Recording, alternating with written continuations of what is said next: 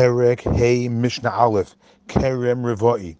We know that when trees are planted, so for the first three years, any of the fruits that grow from that tree are called arla, and one is not allowed to ever eat from those fruits.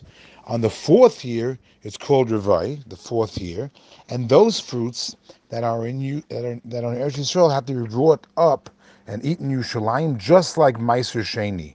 Or a person can redeem them and eat the fruits and bring the coins up to Yerushalayim like Meiser Sheni. Now, in order that if a person is going into a field that he doesn't own, and he may eat from a tree without realizing that it's an Arla tree or a Revaya tree, so therefore the owner has to put special markings by the tree so that people will be warned not to take fruits from those trees. So what kind of markings are there? Says the Mishnah, Kerem Revai, the fourth year, the fourth year of a vineyard, but the Mepharshim say it's any tree, not just a vineyard, any fruit tree. Mitzainin is marked, Mitzayin, so you mark it because those Adama. You use clumps of earth that you put it near the tree. Now, why clumps of earth? So the Rab explains because just like Adama, just like earth, there is some kind of pleasure from it because you can use it to plant trees, to make fruits eventually from the dirt. But nonetheless, it doesn't happen right away. Where it's not edible, you can't do anything with it right now, but eventually you'll be able to use it to plant. So, too, when it comes to these trees of a fourth year, right now you can't eat from it. But if you redeem it, you redeem the fruits, then you will be able to eat it. So therefore, you put the clumps of dirt up against those trees. Vishal Arla, let's say you have an Arla tree, which you never let it eat from, which is the first three years. Then Becharsis, you mark it with clay. Why clay? So because clay is something which you can you don't plant on clay. It's not usual to plant in in in clay material. So therefore it's not useful. So just like clay is not useful, so too a arla tree, the fruits are not useful in the, f- the, first three years because you can never use them at all.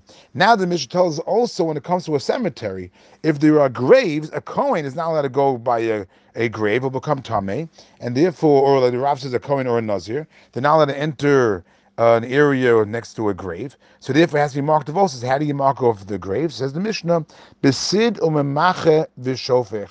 What you do is, you mark it off besid, you take this lime, which is mixed to memache b'shofech. You mix it with water. It's it's mixed with water and then it's poured. B'shofech is poured on the grave. The Mishnah continues now. Amar Rabbi Gamliel.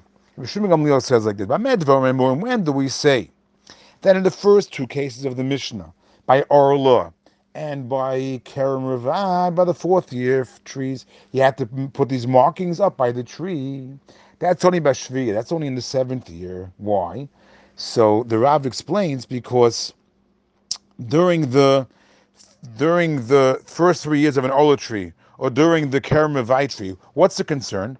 The concern is is that someone's going to come in and take from those trees. Well, why is someone taking from the, from, from the trees if it's not the owner? Oh, they're coming to steal. So they're coming to steal. That's their problem. You know, Shimon Gamliel says you don't have to set up markers to make sure that these robbers don't eat from Arla or from the Karamavai. And even though there's a great punishment for eating them, it doesn't matter. That's not your responsibility. However, the seventh year, when everyone's allowed to go into everyone's fields because everything is hefker, everything is ownerless, then there's a concern. So only in the Shvius, only in the Shemitah year, do you have to go ahead and set up these markings.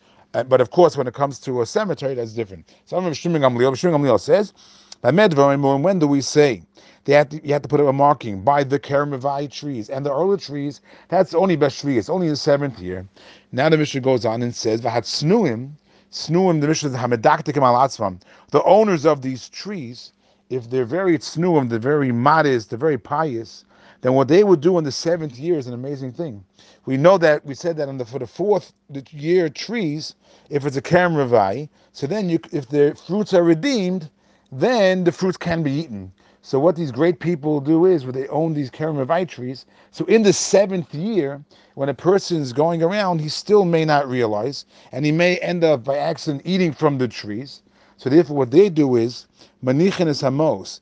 They go ahead and they set aside coins and they say like this, v'omim, and they say, Kol hanilkat mizeh, anyone, any any um, revived fruits that are picked, Kol hanilkat mizeh, any revived fruits that are picked from the from this from these trees or from or from the current from this or from this orchard, what should be the halacha?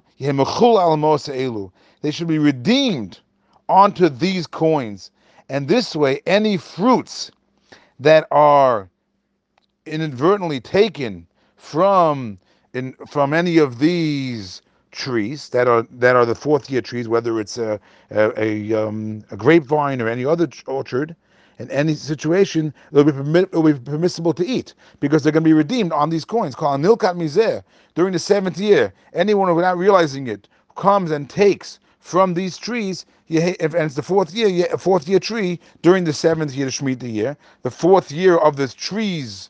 So um, when the tree was was planted, the